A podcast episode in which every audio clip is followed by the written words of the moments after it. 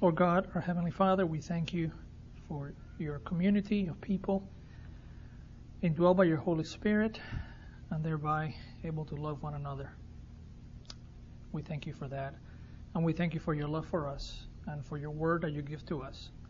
We pray that you would uh, open our minds and our hearts to know you and to love you. In the name of Jesus. Amen. Amen. Okay. This is the second uh, part on a, a four part series uh, called Journeying Through the Pastoral Epistles. Uh, last week, we began uh, by asking the question who is the God of the pastoral epistles? Um, we spoke about why that was a necessary question, and our basic answer to that question was that uh, there were parallel statements concerning God in the pastoral epistles. You have a statement standing on its own saying that the Father is the Savior, the Father is gracious, the Father is merciful. And parallel to that statement, without any qualifications, you also have statements about Jesus, saying that He is the Savior, that He is merciful, and that He is gracious. If God is who He is by His actions, then Jesus, because He does the same actions of God the Father, is also uh, part of the divine identity. That is to say, uh, without Jesus Christ, there is no God. And we spoke uh, uh, in this way in a, Trinitar- in a, Trinitarian manner that really the bottom line is that the God of the pastoral epistles is Father, Son, and Holy Spirit. And we saw that this is the, the core uh, of early Christianity, where on the one hand you have the confession that God is one. So Christianity is Jewish. We don't, we don't want to cut off the Old Testament like Marcion did. So God is one, and yet He's triune. And how do you bring those two together? Okay, and that's kind of the little bit the, the struggle uh, that you see worked out in the New Testament, and then uh, worked out perhaps with even more precision in Nicaea, in the Council of Nicaea later. So the first lesson was who is the God of the pastoral epistles? The second lesson today is how is the God of the pastoral epistles known? How is the God of the pastoral epistles known? So, by way of introduction, uh, let me question my own method here. Should not this be the first lesson? Shouldn't the question of how I know God precede the question of who is God? Because if I don't know how to know God, how am I going to know God? Shouldn't, shouldn't this be the first lesson? How is the God of the pastoral epistles known? And then the second lesson, who is the God of the pastoral epistles? In order to speak about God, should we not first speak about how we know God? Should we not first speak of a method to know God? If our inquiries into the nature of the God of the pastoral epistles are not to be groundless dogmatic assertions or wild, undisciplined statements, should we not first devise the proper method or channel by which we approach God? So, if you see a planet or something that looks like a planet out in the sky, and you want to get to know that planet, study it, you have to devise a method. Okay? What physics, a mathematical method will I use in order to get to know that planet? You cannot know that planet without a specific, uh, precise, intelligently designed method. Is that the way that it works with God? To know who God is, must we first have a scientific method in order to know Him? Well, I want to say that the answer is yes and no. So there's a little paradox. Uh, I like that word better than contradiction. Contradiction is too too flat and easy. Paradoxes. Uh, but in any case, I think the answer is yes and no. Uh, let me give you the reasons why I think that I am right in making this the second lecture, and not the first lecture. First, see, this would have been in your handout. A. God is not just another object. God is not just another object. Every object you study, uh, the planets, a painting, a cell under the microscope, it's, it's an object. God is objective to be sure. He can be known objectively, but he's not an object like any other. Let me tell you what uh, one great theologian, Karl Barth, said. He said, quote, God will not let himself be placed as one in a series. God will not let himself be placed as one in a series. So God is not just another object to be studied, he's in a class by himself. What differentiates God from all other objects is that he's the living Lord, who is as such free. This means that God is not at our disposal. This also means that the possibility of the knowledge of God does not rest in the cleverness, sharpness, or precision of our methods. Okay? Usually if you want to know an object, you say if I don't have if I don't have the right method, I'm never going to be able to get to know that object. I have to come up with the right method, with the right channel. I'm suggesting that the knowledge of God does not rest in the cleverness, sharpness, or precision of our methods. Because He's the living Lord who is free. As if having the right procedure would be like a magic key that pries open the nature of God. Our knowledge of God does not depend on our capacity to devise just the right method, but on God, who as the living Lord is free to choose whether He graciously unveils himself or not. You cannot force God by the cleverness of your method, of your questions to open himself up. As the free Lord, he chooses whether to graciously unveil himself or not. This may be received as good or bad news, depending on your view of God, yourself, or maybe your temperament. You like to find things out. Negatively, the fact that God is not just another object which we by our power can unveil is a blow to our pride. Isn't it? All other scientific endeavors, you say, if we work hard at it, if we have just the right equation, we can know this object. Not so with God. He cannot be manipulated, whether by our promises, anger, threats, or attempted guilt trips on the Almighty. Imagine that. But he cannot, we, he cannot be manipulated by any of those things into, into opening himself to us. He's the free Lord. This reality puts us in a proper creator creature relationship where we are utterly dependent on the benevolence of God to open his hands for our benefit. If you like to be in control, and I certainly am one of those people, but if you like to be in control, even in your relationship with God, the reality that God is no static object which can be coolly dissected may anger you. I like to control things. I like to know when it's going to work, when it's not going to work. But that's not the way it works with God. He's not a static object that you can coolly dissect and this may anger you.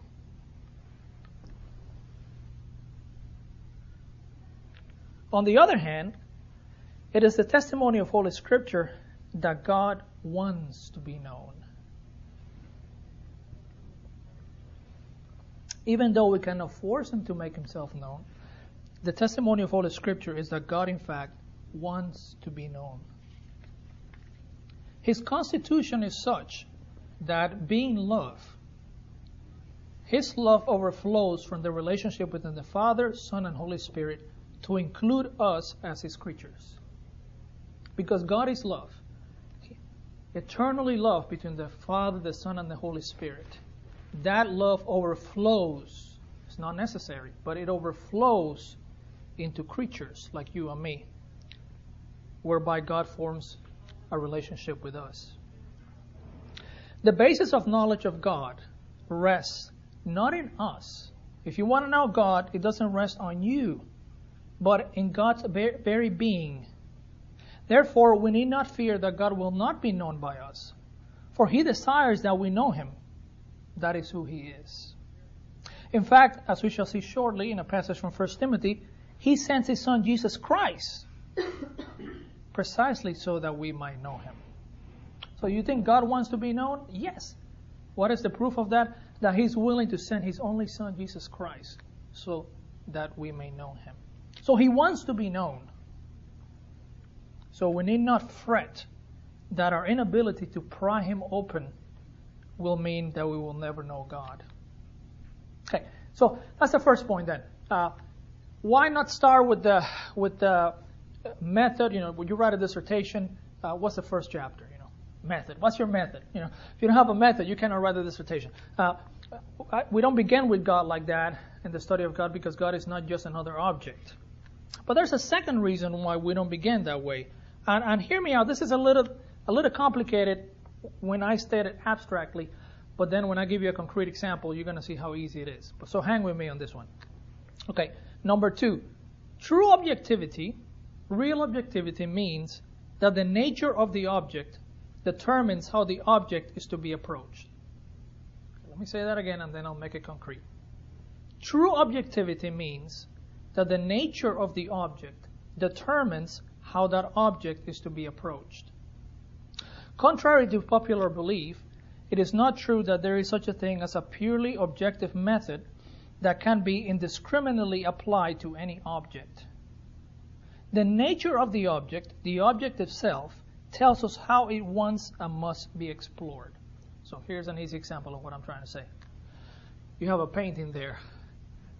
Will the methods that you use to study a cell be appropriate to study a painting? Well, no you want to study the economy. Will the methods of studying the economy uh, be used to study the atmosphere? Or can you study the, with the methods of the atmosphere the economy? Well, you can't. Well, why not? Because of the nature of the object. See, the painting is a painting. It wants you to study it in a different way than the way you study uh, in the realm, say, of physics. See, the nature of the object determines how you should approach it, not just uh, some method that you devise in your head and then you, you indiscriminately put it on anything. Okay, now, this means that one, that one must be careful not to impose an alien framework on an object in order to know that object. Don't use the method of cells to explore that painting. Rather, the object itself must provide the framework. If this is true, what then can we say about the knowledge of God? Stop, stop there and think about that. If it is the nature of the object that tells you how it wants to be known, what can we say when the object is God?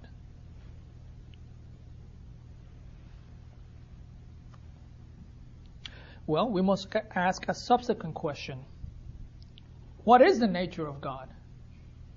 Who is God? For only if we know His nature can we appropriately learn how to know Him. And now we have come full, now we have come full, full circle. The knowledge of God cannot be separated from the nature of God.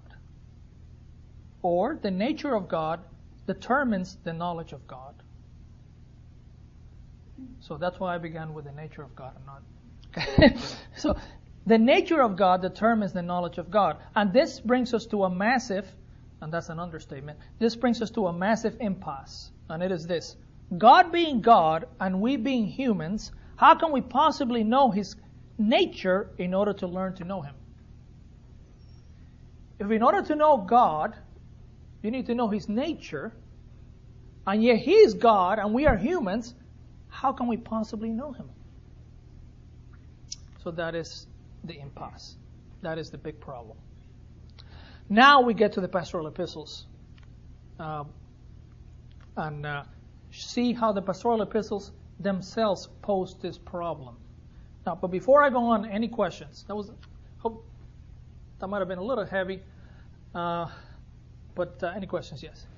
One thing to think about is in how we relate to God as it's changed as we go from the Old Testament to the Gospel to the time after the Gospel. Where in the Old Testament you could approach God because he was he was a column, you know, a fire, or you could actually see him and he actually talked with people. And then during the time of the Gospels, Jesus was actually a person that you could approach and talk to. And now we just have this, I guess, the Holy Spirit. Yeah. And so the way that the object of God that we've interacted with seems to have changed over the course of the Bible. Yeah, uh, I see what you're saying. I think there's there's there's some good points. I, w- I wonder though if uh, I don't think the Israelites would have viewed the pillar of fire as God Himself. They, they probably would have viewed that as a physical manifestation of the God who cannot be seen, right? So they wouldn't say that's God. Um, so in that sense, uh, the God of the Old Testament remains kind of hidden, unveiled but hidden. Remember John 1, how he ends his, the first chapter? No one has ever seen God. Okay.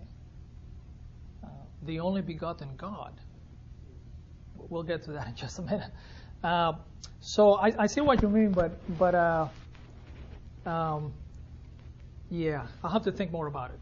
Like there was the Ark of the Covenant. There was a physical place where God's presence yeah. was, whereas now I don't, don't know where that is. Yeah, but but God but God was invisible, right? So you still you still so that's that's that's that's one of the problems as we're going to see in First Timothy. How our nature as humans is that we are enfleshed people. We live in human bodies. But God is spirit. John 4.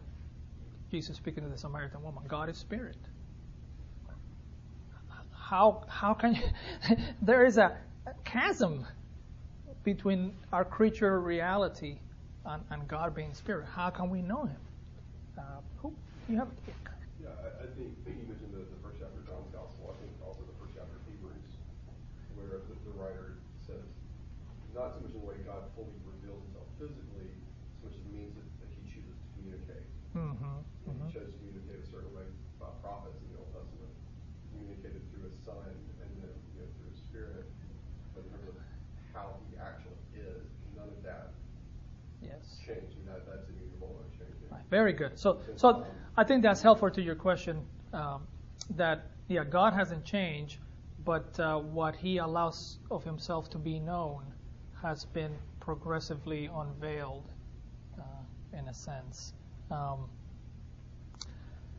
now, we can only know that from the incarnation looking backwards, right? Not the other way around. Okay, so the problem. How is God known in the pastoral epistles? The problem. The problem is A, the hiddenness and otherness of God. Now, I have a couple of verses for you here from the pastoral epistles. Uh, the first one is from 1 Timothy 1.17.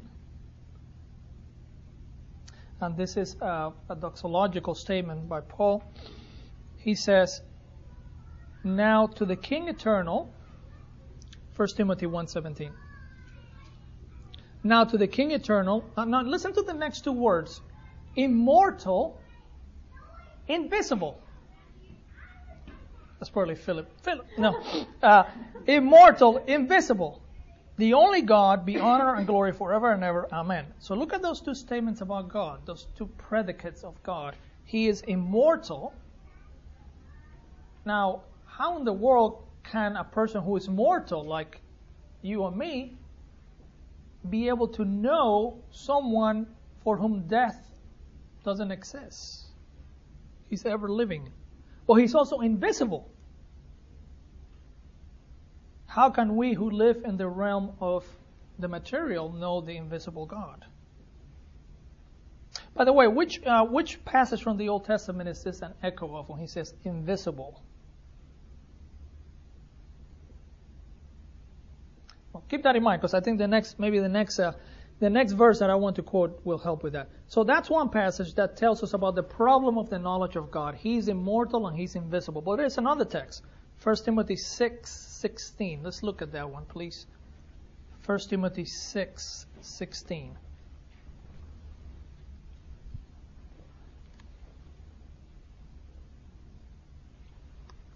Paul says, pick it up in the middle, uh, God the blessed and only ruler, the King of kings and Lord of lords.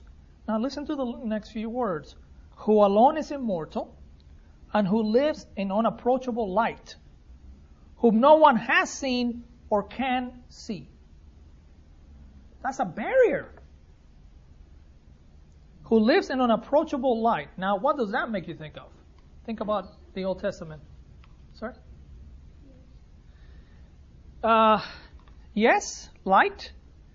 But uh, what's another text where, remember Exodus 33, 34? Where Moses says, Lord, I want to see you. Says, no one, no, no one can see me and live. I'm going to let you see my glory, but, but who, you cannot see me. Basically, you cannot see me as I see myself. Um, now, how can Paul say this? And yet be speaking about God. he basically says that God is, is very difficult to know. He lives in unapproachable light. No one has seen or can see, and yet Paul writes three letters about this God. So that's a problem. The problem in the pastoral epistles is that God is uh, hidden and other. And this raises an impasse for the possibility of our knowledge of God. But we find in the pastoral epistles also the solution. How is the God how is God known in the pastoral epistles? The solution. How can this be overcome? How does the fact that He's wholly other and invisible, how is that overcome? Well, let me propose a subjective, uh, excuse me, an objective solution and a subjective solution. By an objective solution, I mean something that is outside of you, something that's out there, okay? And then by a subjective solution, I mean something that, that God did in your in your soul, in your heart an objective solution to the knowledge of God and then a subjective solution. First, the objective solution. How is it that the invisible God, who lives in an unapproachable light, who no one can see, has seen or can see, how does he make himself known? The answer is the incarnation. The incarnation. You see, we often think of the incarnation only as, uh, as the way that God came to forgive our sins. But the incarnation is also the way by which God reveals himself. Now, look at the following text in 1 Timothy, 1 Timothy 2.5. 1 Timothy 2.5.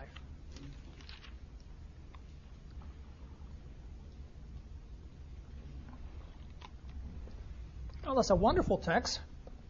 It reads as follows. For there is one God, and there is one mediator between God and man, the man, Christ Jesus. Now, have you ever wondered why he emphasizes the man, Christ Jesus. And the way that I don't want to be throwing Greek at you, but the, the way it is in the Greek is it's very it's in your face. There's one God and there's one mediator between God and man, the man, Christ Jesus. Didn't Paul just imply in chapter one that Jesus Christ is God? Isn't that what we said last week? That he's God. So why here does he say the man, Christ Jesus? Well, here's the here's the issue. Uh, to know God, uh, only God can make Himself known. Okay, let me let me. Uh, had all this on the handout. Mm. Uh, sorry, uh, but okay. So let me quote you a few a few uh, theologians. Uh, Irenaeus, very famous theologian of the second century, he said, uh, "We are taught that God can only be known by God." Only God knows God. John Calvin, the great theologian, said the same thing. Um, only God can reveal God. Karl Barth says the same thing. Only by God is God known. So that means that if Jesus Christ is going to give us knowledge of God, He Himself has to be God. Right? On the other hand, if he's going to give us knowledge of God, he has to come into history so that he no longer remains the invisible, unapproachable light God. Do you see? So in the incarnation, the Logos, the Word, the Son, puts aside his glory, right? Philippians 2, and takes on flesh. He adds humanity to his divinity. He takes on flesh. We say that uh, we recite the Nicene Creed, which I'm glad we do. Many churches don't. Uh, but we recite the, the, the Nicene Creed about uh, be, him being of the same substance as, as the Father. Uh, so uh, Jesus Christ, uh, who was not flesh before the incarnation, right? He wasn't flesh before the incarnation. Takes on flesh, and that way he can be the perfect mediator. Because as God, he can reveal God, and as man, he is not invisible, and we can see him, and we can write about him, and we saw his glory, glory as of the uh, was the the uh, only begotten Son, and so you have the Gospels, which tell us the birth, the life, the miracles, crucifixion, and resurrection of Jesus. So that's how the impasse, the impossibility of the knowledge of God, that's how the otherness and the invisibility of God, which keep us from knowing God, that is how that is overcome. It's overcome by God Himself. It is His initiative because He sends His Son, who, being God, takes on flesh, and as God, He can make God known. As man, He uh, allows us to know Him in history, in human flesh. Okay? So the answer to the question, how can God be known, is the incarnation. A lot of religions don't believe that. A lot of religions don't believe that you can actually know God. Okay? There's really nothing objective about the knowledge of God. It might be a feeling.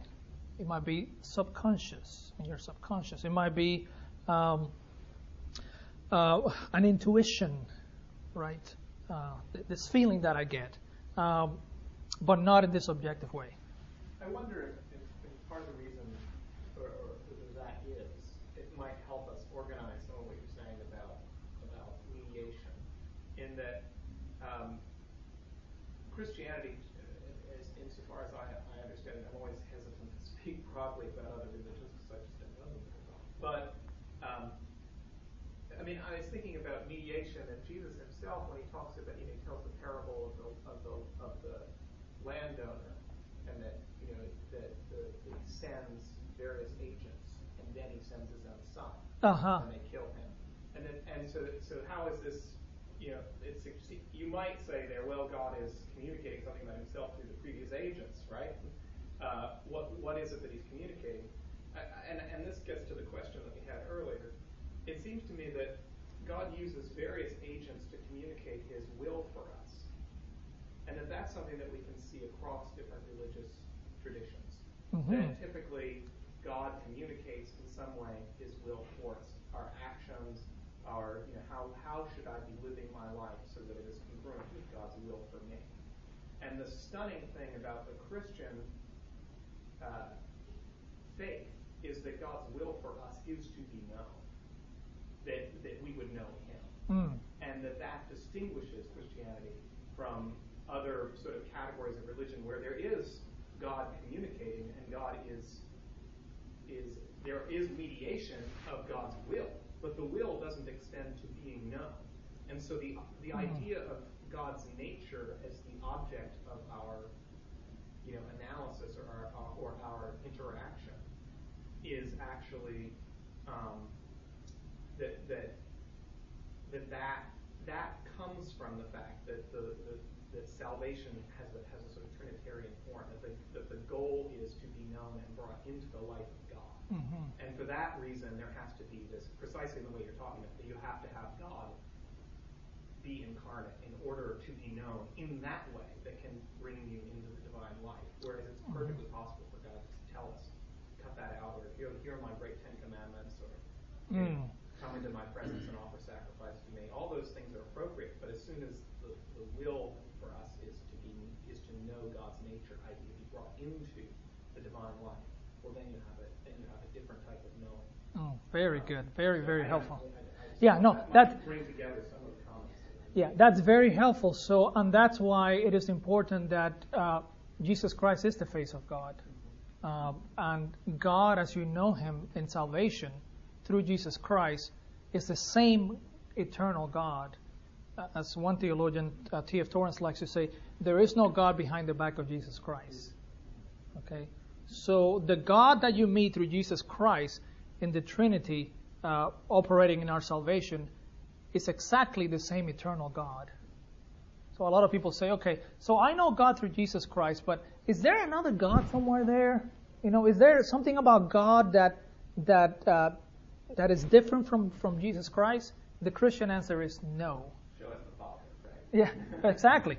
So Jesus, there is no other God behind the back of Jesus Christ.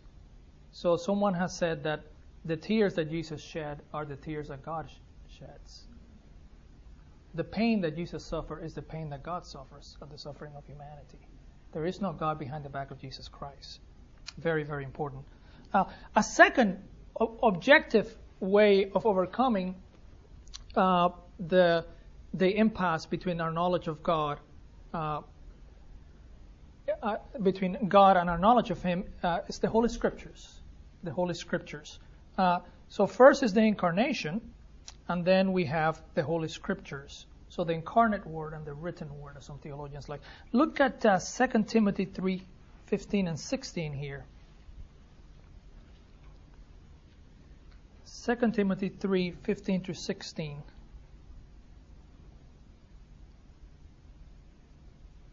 Actually, let's begin in 14. Uh, Paul is talking to his protege, Timothy.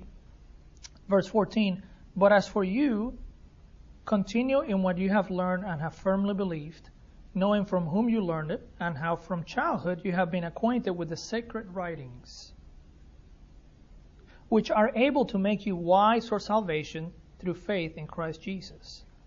All scripture is breathed out by God and profitable for teaching, for reproof, for correction, and for training in righteousness, and so on.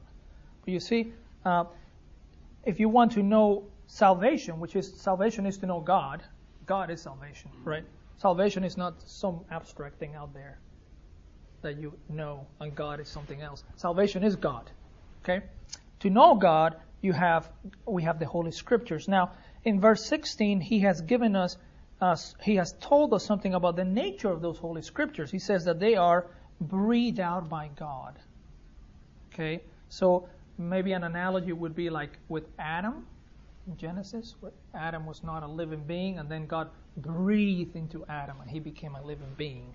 So the idea is uh, that, it, in some sense, that, we, that remains mysterious for us. God so led the writers of Scripture that what they wrote is uh, God's is God's truth. Uh, it corresponds to the being of God. He breathed out those scriptures. They come from Him. They're not the invention. It's not by the cleverness of man, although He uses the language of man. Right? When God inspired the Bible, He didn't use angelic language. He used Greek and Hebrew and Aramaic. Right? Um, nevertheless, there is a, a, a it, they go together in a way that we, we don't understand. It's not dictation, right? A lot of people think, well, th- to say that the Bible is the Word of God means that, that God just dictated it word by word by word. Well, there are parts, it appears, in the prophets where, where that's the case. But in, in the majority of scriptures, uh, dictation doesn't seem to be, mechanical dictation doesn't seem to be the way that God inspired the Bible. Now, think of the Psalms, for example. Fit that in a, in a scheme of, of it's very difficult. Uh, but, uh, but the point is that even though it was written by humans, it is nevertheless the Word of God. Because God has so superintended the actions of this human by the Holy Spirit that the end result is the Word of God. Okay? So that's the other objective, as it were, uh, solution to the problem of the knowledge of God. The incarnation, and that incarnation uh, which uh, and the Holy Scriptures by which we learn of the incarnation. Okay. Any any questions at this point about the sort of objective solution, that is something that is not in you, something that's out there. The Holy Scriptures, right? Uh, Jesus Christ, who lived and died and was raised uh, for that we could know God. yeah, I, I, think it's important to, to note, as you said, that, that any knowledge we have of, of God has to be confined to the Scriptures. And so, in terms of anything else we encounter in our own life, whether it's a something that somebody else says to us or a great work of literature, Dante or T.S. Eliot or whatever, Yeah. that if there's any value in anything outside of Scripture, it's only because that other thing is reinforcing a truth that the Scripture's already mm-hmm. identified. You know, it's not that there's some great insight to a particular work of art or, or, or you know, or literature or music or whatever. It's only because those, that, those things have just simply repeated something that the Lord Himself has already said in His Word. Yeah. Although one will have to say that the authors were are maybe not conscious that they're doing that. Right, correct. Uh, I agree with uh-huh. Any other questions about the objective solution to the problem of the knowledge of God? Just one quick verse or two quick verses from Hebrews, where it says, In many and various ways God spoke of old to our fathers by the prophets. But in these last days he has spoken to us by his Son, whom he appointed the heir of all things, through whom he also created the world. He reflects the very glory of God and bears the very stamp of his nature, upholding the universe by the word of his power. Wonderful. Thank And you. I love how that just kind of brings everything together. Yes, yes. The Old Testament and the New Testament New Testament. and the climactic uh, revelation of God in in the incarnation of Jesus Christ. You see, for for for, for the Jews, for mo- for all Jews except for Paul uh, and and Christian Jews, but for Jews, the climax of God's revelation was the giving of the law. See, When- God gave the law, that was it. Everything else was, you know, a side dish or, uh, you see. But Paul says, no, the climax of God's revelation is Jesus Christ. And you can only know the meaning of the law when you look at it through the coming of Jesus Christ, not the other way around. You see. So, okay, now let's move to the subjective solution. So we said that God, in order to overcome the chasm that exists between Him and us, uh, for our knowledge of Him, He has Himself become a human being and has acted in history so that we might know Him. Uh, and He has also uh, given us the Holy Scriptures, right? But there is, but that in itself uh, is not sufficient for you to know God, right? You could hear about Jesus Christ, and you do hear about Jesus Christ in the testimony of Scripture, right? The Gospels are the writing down of the actions and words of Jesus Christ. So the Gospels are a presentation, a historical presentation of who Jesus Christ is. But that is not sufficient for you to know Jesus Christ. A lot of people read about, read the Gospels. They see a movie about Jesus or something, but that doesn't mean that you know Jesus Christ. There has to be the subjective aspect to it. And there is one word that Paul likes to use to call attention to this, and it is the word that we translated to English as godliness. Godliness. Uh, there are, uh, I can't read them because, uh, well, I'll read one. Uh, but, but the word is used many, many times in the pastoral epistles. It's one of the main words. It's the Latin, for, for those of you who know Latin, is what we, we, say pietas, uh, right? Uh, fear of God, uh, something like that. Uh, but in Titus, which is the, the third and the shortest of the, of the uh, three pastoral epistles, um, just, just one, one verse here, and then I'll, I'll have to move a little quicker to, to wrap it up. Uh, listen to this. It says, Paul, Titus 1:1, Paul, a servant of God and an apostle of Christ Jesus, for the sake of the faith of God's elect and their knowledge of the truth, which accords with godliness. Listen how interesting that is.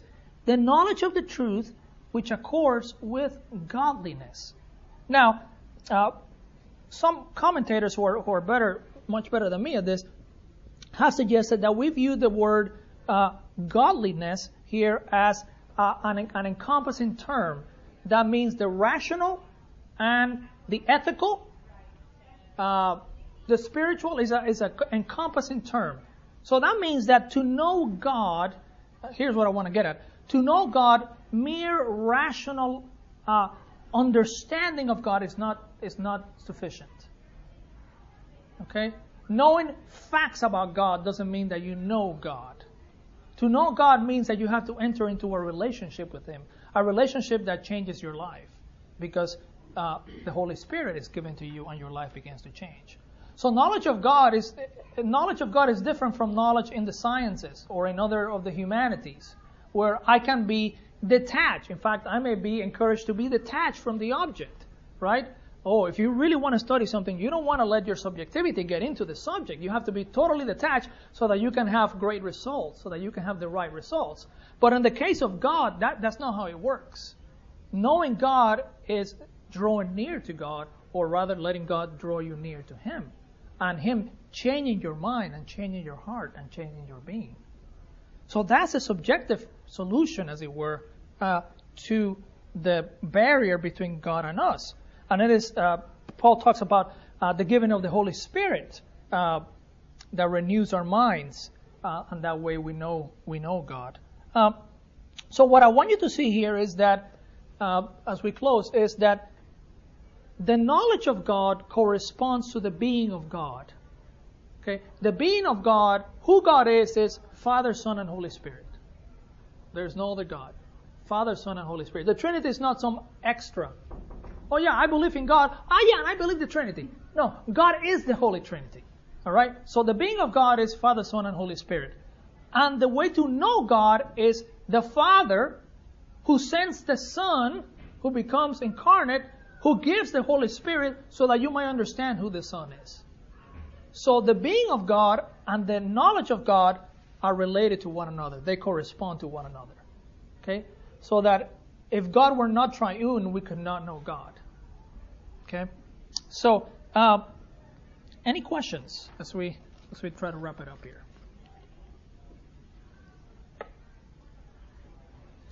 I think if I wanna, if I were to just sort of leave you with something, it would be that uh, that we cannot uh, we cannot force God to reveal Himself to us. Uh, we need to ask for His mercy to do that. And He does that. And I think when He does that, uh, if you're not a believer, uh, I'm reminded of those texts in Hebrews. If today you hear His voice, do not do not harden your hearts. If today you hear His voice, do not harden your heart. Why does He say that? He says that because there is no guarantee that God will speak to you again. You cannot manipulate God so that He will speak to you when you want Him to speak to you. You cannot say, Well, God spoke to me today, uh, but you know, I have a lot of things going on, and I don't know if I'm ready for this business of giving my life to God. So, uh, another time, God, I'll, I'll, I'll call on you when I need you. it doesn't work like that. It is God who, des- who decides, as the free Lord, when He's going to speak to you. And when He does, that's why Hebrews says, do not harden your heart. Open your heart to Him uh, so that you might enter into the communion of the Father and the Son and the Holy Spirit. Amen. Amen.